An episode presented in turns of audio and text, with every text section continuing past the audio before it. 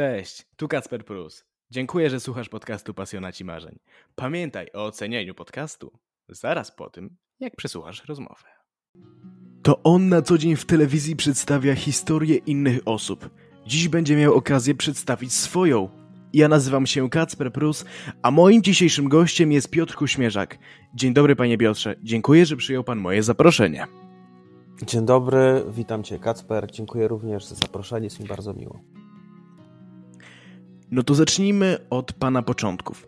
Jak zaczęła się pana przygoda z dziennikarstwem, a bardziej kariera? Hmm, kariera. kariera to jest takie słowo, e, którego rzadko, które rzadko używam. Karierę każdy może rozumieć na różne sposoby. Ale okej, okay, jeśli już mówimy o mojej karierze, to mogę powiedzieć tak, że e, udało mi się zrobić jakąś karierę w telewizji. Natomiast jeśli chodzi o moje początki, no to Obawiam się, że tutaj nie będzie nic romantycznego w tym, co powiem, że zaczynałem tak jak każdy. To znaczy, bardzo chciałem zajmować się dziennikarstwem i chciałem zajmować się opowiadaniem o historiach innych ludzi, ale też o emocjach innych ludzi. Bo dziennikarstwo dla mnie to nie tylko, przede wszystkim, to jest dziennikarstwo to przede wszystkim patrzenie władzy na ręce, ale to również ta część, która zajmuje się opowiadaniem historii z różnych ludzi. Trudnych, smutnych, wesołych, poważnych, dramatycznych, tragicznych, traumatycznych. To właśnie to jest to, co również ja bardzo lubię w swojej pracy, czyli opowiadać o emocjach innych ludzi. Ale y, jak mówimy o tych początkach, no to pamiętam, jak byłem mm, nastolatkiem jeszcze i byłem na pierwszym roku studiów, a studiowałem polonistykę i wymyśliłem sobie, że zrobię swój pierwszy w życiu reportaż. Ten reportaż radiowy, bo ja jestem dziennikarzem, który zaczynał pracę w radiu. Później dopiero zacząłem pracę w telewizji. Myślałem sobie, że zrobię reportaż radiowy z ludźmi, którzy pamiętają, jak wyglądał obóz pracy w trawnikach mojej rodzinnej miejscowości. I młody Piotrek Kuśmierzak latał po wsi z dyktafonem, pukał do drzwi ludzi, którzy mówili, żebym poszedł do diabła, a niektórzy zapraszali do środka i opowiadali historię o tym, jak wyglądała okupacja, jak wyglądał obóz pracy w trawnikach, jak dochodziło do tragicznych wydarzeń, jak byli mordowani ludzie. I myślę, że to z jakiego miejsca pochodzę, czyli trawniki, miejscowości, gdzie był obóz pracy, gdzie mordowano Żydów, gdzie ludzie też bohatersko zachowywali się ratując Żydów. Ukształtowało też mnie w pewnym sensie i rozbudziło taką ciekawość do odkrywania pewnych historii. Więc takie były moje początki, a później wszystko jakoś się potoczyło. Zacząłem pracować w radiu, później wygrałem casting do telewizji i oto jestem. Wspominał Pan o emocjach. Jaki reportaż zrobiony przez Pana zapadł Panu najbardziej w pamięć? Hmm. Czułem, że dostanę to pytanie, i e, jest jedna taka historia, która na zawsze została we mnie i zostanie we mnie na całe życie. To było wiele lat temu, ale robiłem taki materiał o tym, że pewna nauczycielka w jednej ze szkół w Lublinie e, zorganizowała akcję zbiórki starych, zużytych telefonów komórkowych. Ta pani zbierała te telefony komórkowe, bo miała jeden cel. Chciała uzbierać pieniądze na wycieczkę i chciała zabrać na wycieczkę niewidome dzieci ze szkoły, w której uczyła, do parku miniatur w Inwałdzie. Taki park miniatur to jest szansa dla niewidomych dzieci, żeby one, skoro nie będą widzieć, to chociaż dotknęły tych perełek architektury światowej. Zrobiłem materiał o tej zbiórce tych telefonów. Było to bardzo proste nie mówię o zrobieniu materiału, tylko ta zbiórka wyglądała w ten sposób, że zużyte telefony komórkowe się zbierało, później wysyłało je do firmy utylizacyjnej, za to dostawało kasę. Po naszym materiale e, odzew był niesamowity. Ja do dzisiaj pamiętam twarz tego chłopca z tego reportażu, e, bo to był krótki taki reportaż, mogę powiedzieć, w zasadzie bardziej materiał telewizyjny, ale to był Mateusz, chłopiec, który ze wzruszeniem opowiadał o tym, jak bardzo marzy o takiej wycieczce. Ten chłopczyk wtedy również powiedział coś takiego, że e, pamiętał, że był na wycieczce już nie raz i zapamiętał, że fajnie wiatr wiał w wiatraczek na tej wycieczce. I Mateusz był bohaterem tego mojego materiału. Niesamowity chłopiec, silny, odważny, dzielny. Jego historia była wzruszająca na tyle, że kurczę, to jest niesamowite. Do dzisiaj, jak to opowiadam, to aż trudno mi w to uwierzyć. Jakiś facet w Australii zobaczył ten reportaż e, i wysłał temu chłopcu keyboard z Australii. Także jesteśmy potęgą. Telewizję Polsat, wydarzenia oglądają również w Australii. Nie w Austrii. w Australii na, e, na drugim końcu świata. Jak mnie ktoś pyta o moje największe osiągnięcie, to mówię, że przez to, że zrobiłem ten materiał, to dziecko się ucieszyło, bo dostało keyboard, e, którego, o którym nie marzył nawet. Ten facet, który zobaczył ten materiał, postanowił wysłać temu chłopcu do Lublina keyboard. Radość była wielka. I do dzisiaj mówię, że to jest mój największy zawodowy sukces, że coś, ta, ta historia tak się niesamowicie potoczyła. Oczywiście mógłbym bardzo długo opowiadać o historiach, które też we mnie siedzą i będą siedziały do końca życia. Takich materiałów było bardzo dużo, ale mm, na pewno zawsze będą w moim sercu historie, które są związane z pacjentami onkologicznymi, między innymi z panią Krystyną Franczak, która, którą poznałem przy okazji robienia materiału o radioterapii śródoperacyjnej. Ona opowiedziała mi o tym, jak pewnego dnia, kiedy szykowała się do imienin Zadzwonił do niej lekarz onkolog. Onkolog zadzwonił do niej lekarz onkolog i powiedział: Pani, pani Krystyno, ma pani raka. Ona zapytała, czy jest źle. On powiedział: Bardzo źle. I to są historie, które mnie niesamowicie inspirują. Historie o ludziach, którzy słyszą straszną diagnozę, a mimo to mają w sobie bardzo dużo walki do tego, żeby walczyć z przeciwnościami, z chorobą, nie poddają się. Mógłbym też powiedzieć o historii Oleny i jej dzieci. To będzie ten ostatni. To będzie to moje ostatnie wspomnienie o historiach, które zostaną na końca, do końca życia we mnie. E, Olena to Ukrainka, która trafiła do Lublina na leczenie razem ze swoimi dziećmi. Ona straciła wzrok podczas bombardowania jej domu w Sewierodoniecku. I ja e, do końca życia zapamiętam twarze tych niewidomych dzieci które wysiadały z karetki przy klinice okulistyki ogólnej w Lublinie. Proszę mi uwierzyć, to był straszny widok. Twarze tych dzieci zniszczone odłamkami po wybuchu rakiety, dzieci, które miały plastry na oczach, dzieci, które były przerażone, nie wiedziały, co się dzieje, albo nie widziały tak naprawdę, gdzie są. To takie są trzy historie, które na pewno zostaną we mnie na zawsze. Uważa pan, że brakuje takich historii w telewizji? Takich niby zwykłych, a jednak wyjątkowych historii. Ja myślę, że ich, tych historii w telewizji jest całkiem dużo, tylko że one gdzieś e, schodzą na dalszy plan przez wydarzenia z polityki.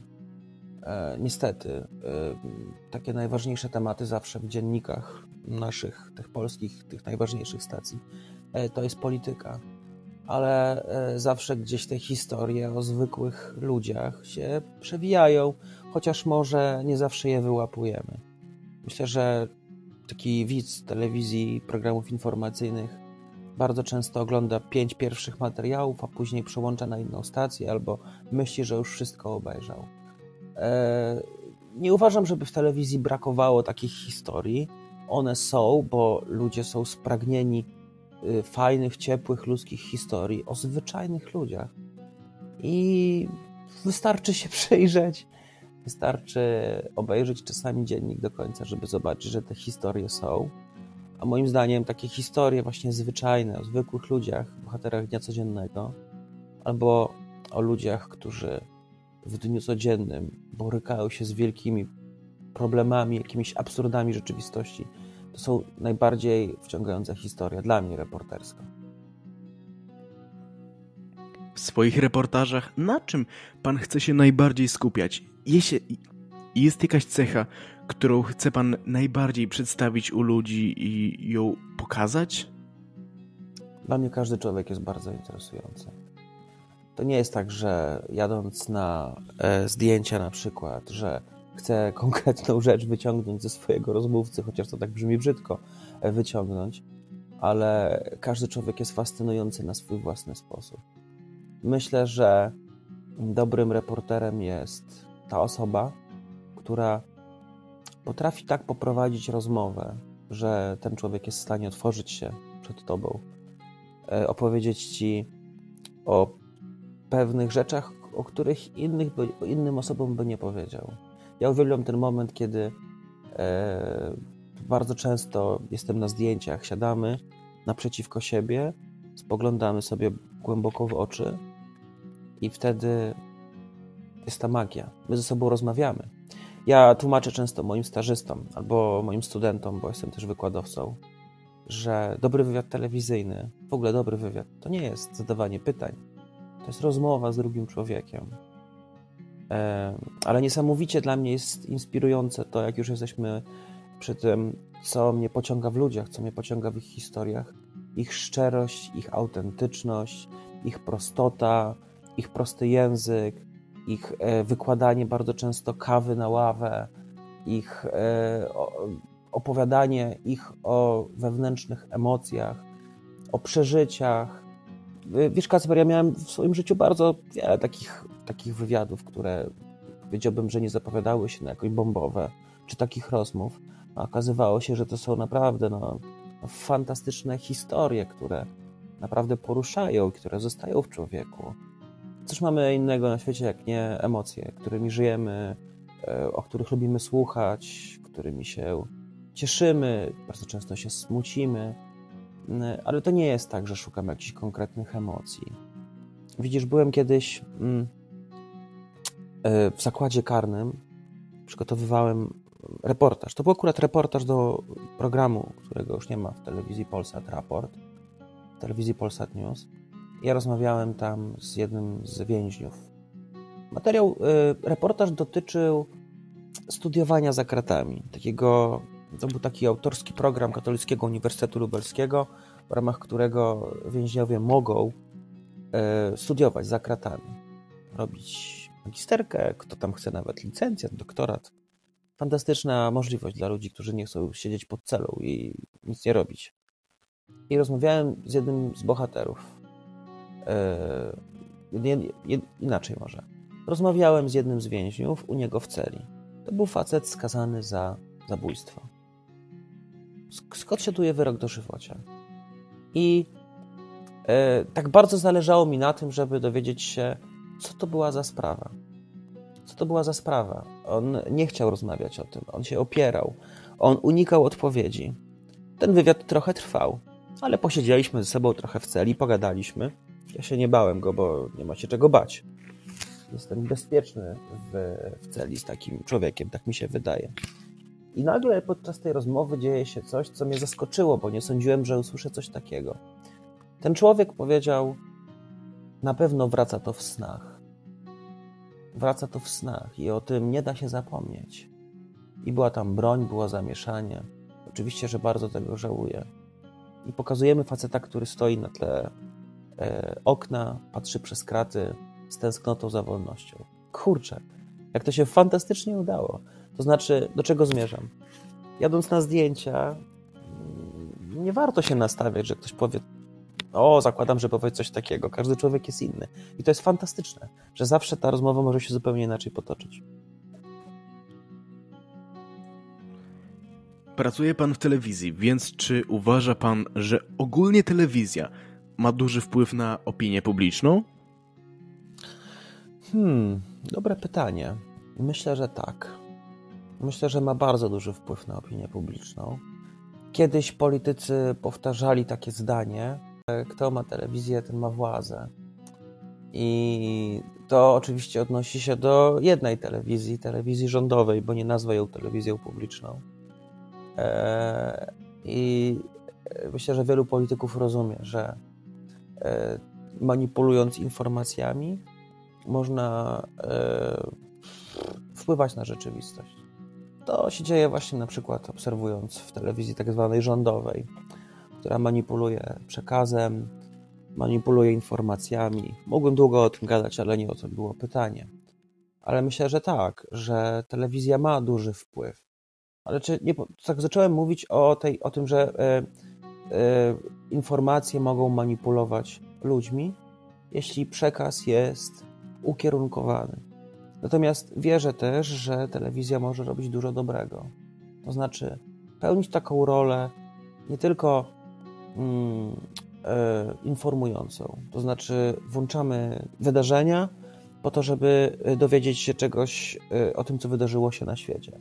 No bo chyba to jest główny cel, który przyświeca widzom, którzy włączają e, telewizor o godzinie 18.50. Natomiast e, jest też taki e, inny cel, który e, przyświeca pracy dziennikarzy.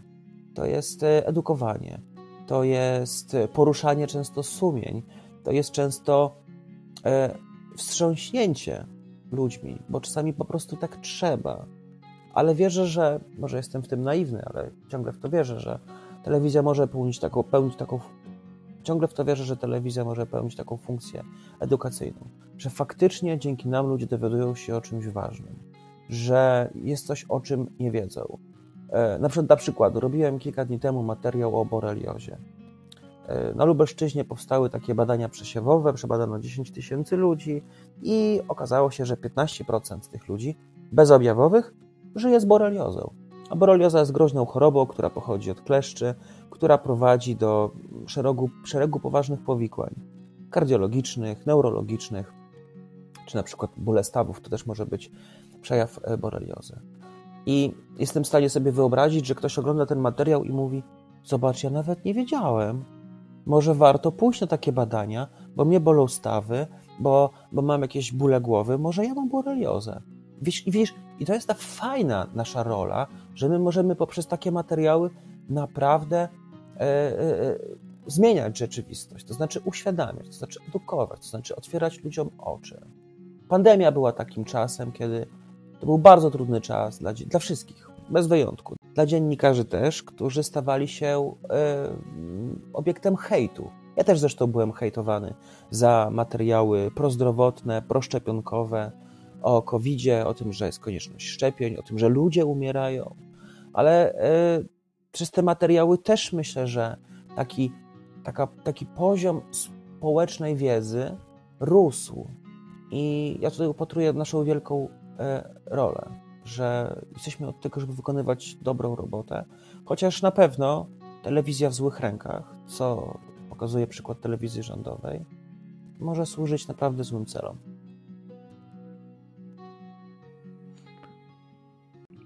A jakie są najczęstsze wyzwania, z którymi musi się pan zmierzyć jako reporter? Hmm, tych wyzwań każdego dnia jest bardzo dużo, ale powiedziałbym, że podstawowym wyzwaniem jest to, żeby zdążyć wszystko zrobić na czas.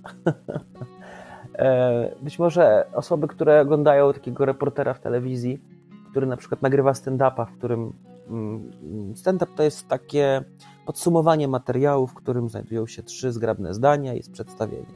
Czyli ja na przykład podsumowuję materiał e, i mówię Piotr Kuśmierzak, wydarzenie. Natomiast e, ludzie nie mają generalnie pojęcia, jak wygląda praca dziennikarza, bo dla wielu osób, a spotkałem się z takimi określeniami, to jest fajna praca, bo ktoś sobie postoi przed kamerą. Otóż nie, drodzy Państwo, drodzy słuchacze, dziennikarz nie stoi przed kamerą.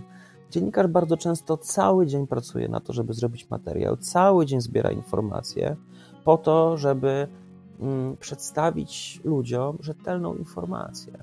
Więc e, ja widzę tutaj główne wyzwanie, e, bo ja na przykład nie mam e, problemów z podejmowaniem decyzji, co jest etyczne, a co nie jest, bo moja praca wyrosła na bardzo mocnych fundamentach etycznych.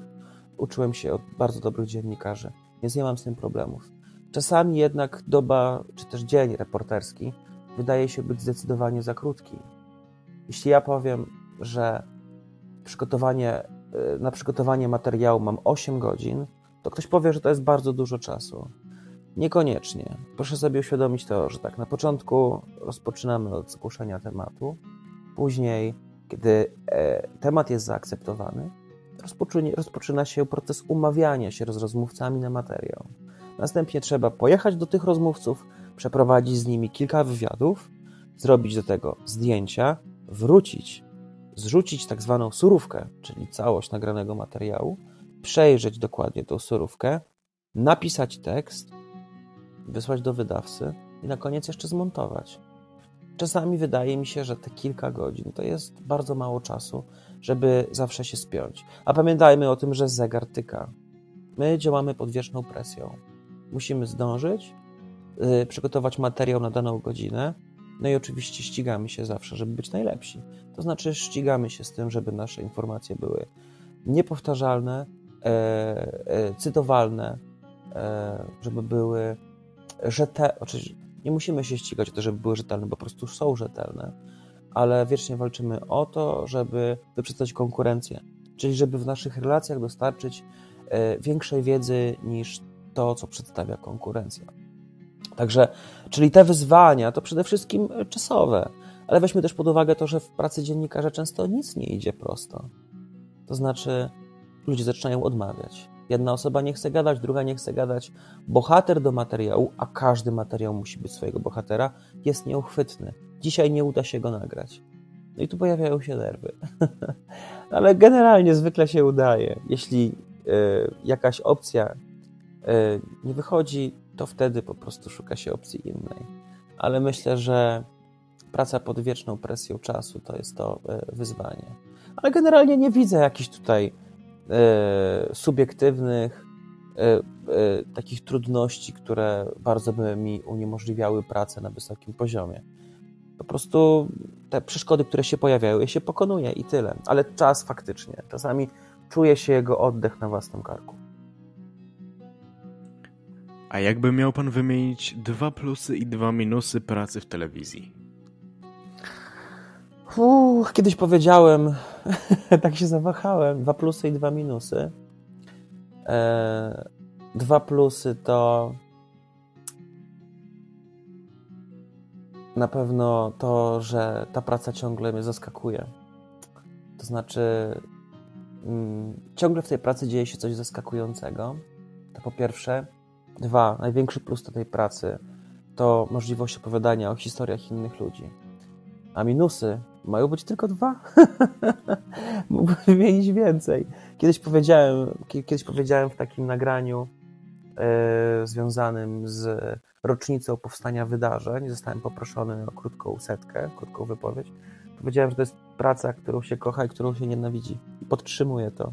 A więc wracając do minusów, to mm, e, fakt, że jest tak bardzo absorbująca, że e, spędza się w niej bardzo dużo czasu, e, przez co cierpi czasami rodzina. E, a drugi minus, kurczę, nie widzę takich większych minusów. Dlaczego mają być tylko dwa plusy i dwa minusy? Ale tak serio.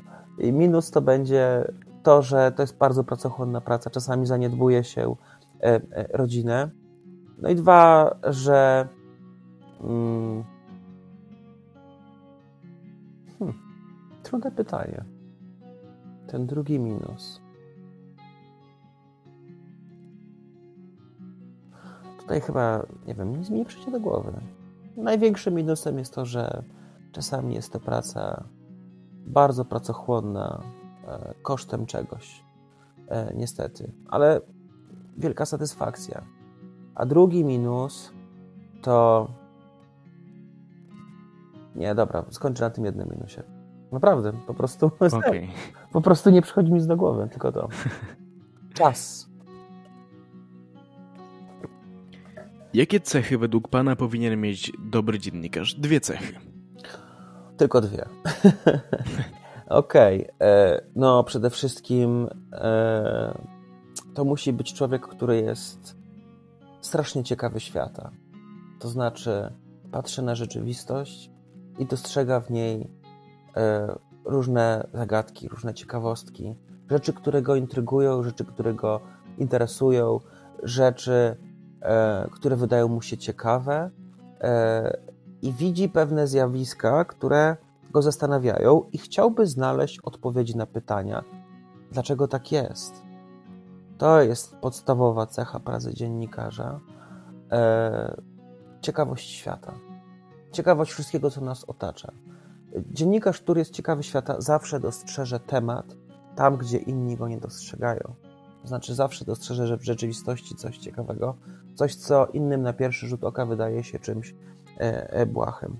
I, I po drugie, dla mnie to naprawdę jest cholernie ważne i to jest cholernie ważna cecha i dla mnie fundamentalna, czyli mm, dobry dziennikarz to człowiek, który pamięta o etyce, pamięta o moralności, pamięta o tym, że pewnych rzeczy się nie robi, pewnych rzeczy się nie pokazuje, nie pokazuje się pewnych zdjęć w telewizji. To jest dbanie o zasady, nie tylko dobrego smaku, gustu, ale też y, y, szanowanie dobrych zwyczajów, y, których, które powinno się po prostu szanować i stawiać je bardzo wysoko, czyli dbałość o standardy. Czyli po pierwsze ciekawość świata, po drugie dbałość o etyczne standardy, co dzisiaj patrząc na telewizję rządową niestety nie jest normą i nad tym bardzo ubolewam. Jakie rady dla młodych osób dałby Pan dla osób, które dopiero zaczynają bądź chcą w przyszłości zacząć swoją przygodę, karierę w dziennikarstwie? Mhm. Ja myślę, że wszystkim młodym osobom, które marzą o pracy dziennikarza, powiedziałbym, e, zrezygnujcie z tych myśli, zajmijcie się jakąś normalną pracą, znajdźcie sobie normalny zawód, pójdźcie na jakieś normalne studia, znajdźcie sobie normalną pracę. E, no naprawdę, to, to trzeba kochać, żeby brnąć to dziennikarstwo, bo dziennikarstwo jest taką pracą ciężką, żmudną, niewdzięczną. Jest bardzo wiele e, mitów na temat tej pracy, że dziennikarze zabiera, zarabiają Bóg wie ile pieniędzy, że są bardzo bogaci, że są sławni, że są celebrytami, że są zapraszani na bankiety, że jedzą kawior na śniadanie. Mógłbym tak gadać długo, ale to głupoty są, naprawdę. E, dziennikarz praca dziennikarza jest cholernie trudna, jest niewdzięczna. Nikt cię nigdy nie chwali. E, jak zrobisz dobry materiał, jak zrobisz kiepski, to zawsze dostaniesz ochrzan. Tak to jest w tej pracy. E, I trzeba też e, pamiętać, że kokosów nie ma na początku. Ale jeśli miałbym faktycznie już doradzić po tym odstraszającym wstępie, to trzeba zacząć jak najwcześniej E, nie czekać e, do zakończenia studiów, żeby pójść na jakiś staż. Naprawdę, uważam, że to ma kluczowe znaczenie. Tak jak patrzę po sobie. Ja na czwartym roku studiów pracowałem już w radiu, byłem wydawcą. Wstawałem po czwartej rano, jechałem do radia. O szóstej był pierwszy serwis. Musiałem go przygotować, musiałem być gotowy. E, ale dzięki temu, że na, studiach już pracowałem jako dziennikarz, normalnie zarabiałem kasę i uczyłem się, popełniałem oczywiście mnóstwo błędów, to dzięki temu po studiach nie byłem takim surowym szczypiorkiem, tylko wiedziałem mniej więcej o co już chodzi. Potrafiłem coś tam napisać, potrafiłem coś tam nagrać, a chłopak czy dziewczyna, generalnie młodzi ludzie, którzy trafiają do tego zawodu albo chcą trafić bez żadnego doświadczenia, czyli kończymy studia i idę do redakcji i w redakcji mówią: ale ty nie będziesz pracował, bo ty nic nie potrafisz. Jak to? Przecież ja skończyłem fajne studia. Przecież ja się interesuję dziennikarstwem. To jest za mało. Osoba bez doświadczenia po studiach jest jak chirurg, który nigdy nikogo nie operował. Dlatego, jeśli będą tego podcastu słuchały osoby, które marzą o pracy dziennikarza, marzą o czerwonych dywanach, występach w telewizji, sławie, nie będę teraz poważny, jeśli marzą o pracy dziennikarza, to powinni jak najszybciej zacząć. To znaczy, Ważne jest to, żeby zaczepić się gdziekolwiek. To może być gazeta, to może być portal. Ważne jest to, żeby jak najwcześniej być w redakcji, uczyć się od innych, przesiąkać atmosferą dziennikarstwa, dowiadywać się, jak to jest, zadawać pytania, jeździć na materiały, pisać teksty dziennikarskie. A dopiero później przechodzimy na wyższe stopnie. E, radziłbym też, żeby, jeśli chce się być dziennikarzem, Trzeba też bardzo dużo czytać. To nie chodzi o to, żeby czytać jakieś specjalistyczne książki, ale ja czytam wszystko, co mi wpadnie w ręce. I myślę, że taki powinien być dobry dziennikarz, czyli wracamy do tego wątku, czyli takiej ciekawości świata. E, no i jeszcze na koniec powiem, że nieważne jest to, co będziecie studiować. Naprawdę to nie ma najmniejszego znaczenia. Ja jestem nauczycielem języka polskiego z wykształcenia. E, poszedłem na polonistykę, bo zawsze kochałem książki. Pisałem pracę o Witkacym, moim, moim guru po prostu, moim idolu literackim. I, ale wiedziałem, że nie zostanę nauczycielem, że zostanę dziennikarzem, bo tak sobie wymyśliłem. ale e, myślę, że w swojej karierze miałem dużo szczęścia. Ale też wiele osób zapomina, że szczęściu trzeba po prostu pomóc.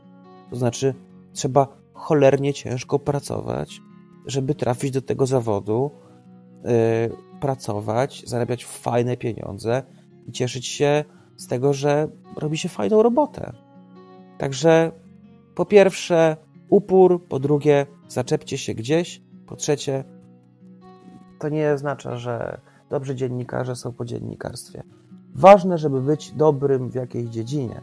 Erudycja ogólna jest ważna i wykształcenie, ale wszystkiego to, wszystkiego tego, co inaczej. Dziennikarstwa nie da nauczyć się na studiach, dziennikarstwa da się nauczyć tylko w pracy. I żadne studia was do dziennikarstwa nie przygotują, tak jak praca w redakcji. Im wcześniej, tym lepiej. A co uważa Pan za swoje największe zawodowe osiągnięcie? Hmm, już trochę odpowiedziałem na to pytanie, bo naprawdę dla mnie y, największym osiągnięciem było to, że ten chłopiec, o którym na początku mówiłem, ten Mateusz, bohater mojego materiału o niewidomych y, y, dzieciach, które marzą o wycieczce do parku miniatur w Inwałdzie, to, że ten chłopczyk dostał tą nagrodę, ktoś widział ten materiał, ten materiał w pewien sposób zmienił życie tego chłopaka, zmienił rzeczywistość. Ja myślę sobie, że jak on dostał ten keyboard od faceta z, Austra Australii, przypomnijmy, ja myślę, że on był tak szczęśliwy, że naprawdę wiele bym dał, żeby zobaczyć to szczęście na jego twarzy, kiedy on dostał ten keyboard. I serio, jak ktoś mnie pyta, to mówię, że to jest moje największe osiągnięcie. Czyli, że zrobiłem materiał, który, y, którego wpływ był tak duży, że y, ten chłopak dostał rzecz, o której nawet nie marzył. Czyli uszczęśliwiłem jedno dziecko niewidome poprzez jeden materiał. Ale jeśli chodzi o takie osiągnięcia jeszcze inne, to na pewno ważna jest dla mnie nagroda Bohateron, którą dostałem za zrobienie filmu dokumentalnego Rzezi Wołyńskiej. Zrobiłem go kilka lat temu. To był film dokumentalny w martwym punkcie, w którym starałem się wytłumaczyć, o co tak naprawdę chodzi w tym sporze o Wołyń. Dlaczego Polacy i Ukraińcy nie mogą się między sobą dogadać. I ta nagroda, którą dostałem za ten film, to jest nagroda Bohateron, nagroda imienia powstańców warszawskich. To nagroda, która dla mnie bardzo wiele znaczy, bo to jest nagroda za popularyzowanie polskiej historii. I nagroda, którą odbierałem na gali przy powstańcach warszawskich. Naprawdę wow, wow. Mega przeżycie, które na całe życie zapamiętam. A największe marzenie zawodowe? Ja tych marzeń ciągle mam bardzo dużo. Jestem ciągle nienasycony i uważam, że dobry dziennikarz powinien taki być. To znaczy, e, powinno ciągle być mu mało, tak jak mi jest ciągle mało. Miałem jakieś takie marzenie, że pojadę do Nepalu zrobić reportaż o polskim nauczycielu, który jeździ do Nepalu uczyć języka angielskiego niewidome dzieci. No, myślę, że to było, to było wielkie marzenie moje, żeby zrealizować ten reportaż. Niestety ono się e, prawdopodobnie już nie spełni, e, ale marzeń mam ciągle bardzo dużo. Chciałbym pojechać na duży reportaż, zrobić go w Stanach Zjednoczonych, na Ukrainie, móc dalej opowiadać fajne, inspirujące historie o leczeniu, o pacjentach onkologicznych, którym udało się wygrać walkę z chorobą. Uważam, że to jest bardzo ważne, żeby dodawać ludziom otuchy i pokazywać, że rak to nie wyrok, z rakiem da się wygrać, da się z nim żyć, jest życie e, e, po raku. Także pracuję w telewizji Polsat 15 lat i ciągle w to wierzę, że najlepsze jeszcze przede mną. Mam już do Pana ostatnie pytanie, nieco inne niż te poprzednie, dlatego tym bardziej jestem ciekawy, jak Pan na nie odpowie. Gdyby miał Pan do dyspozycji w jednym momencie wszystkie billboardy świata, co by Pan chciał na nich przekazać?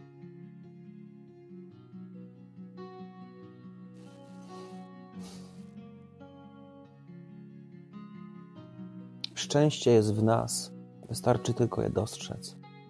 Szczęście jest na wyciągnięcie ręki. Szczęście to rodzina, bliscy i miłość, którą oni dają. Zapomniałem powiedzieć jeszcze w tym podcaście, że e, moje największe osiągnięcie, moje największe osiągnięcie to, to to, że mam wspaniałą rodzinę, jestem szczęśliwym ojcem, mężem, mam dwoje pięknych dzieci. To jest moje największe życiowe osiągnięcie. Praca jest ważna, praca jest moją pasją, ale najważniejsze jest to, że jestem szczęśliwym człowiekiem. Jeśli miałbym coś napisać na tych billboardach, to odkryj szczęście, które jest głęboko w tobie. Dostrzeż szczęście, które jest wokół ciebie. Szczęście to rodzina i miłość, która od niej pochodzi. I z tym bardzo ważnym przesłaniem kończymy ten odcinek. Dziękuję panu bardzo za tę rozmowę, a naszym słuchaczom za wysłuchanie. Dziękuję bardzo, pozdrawiam.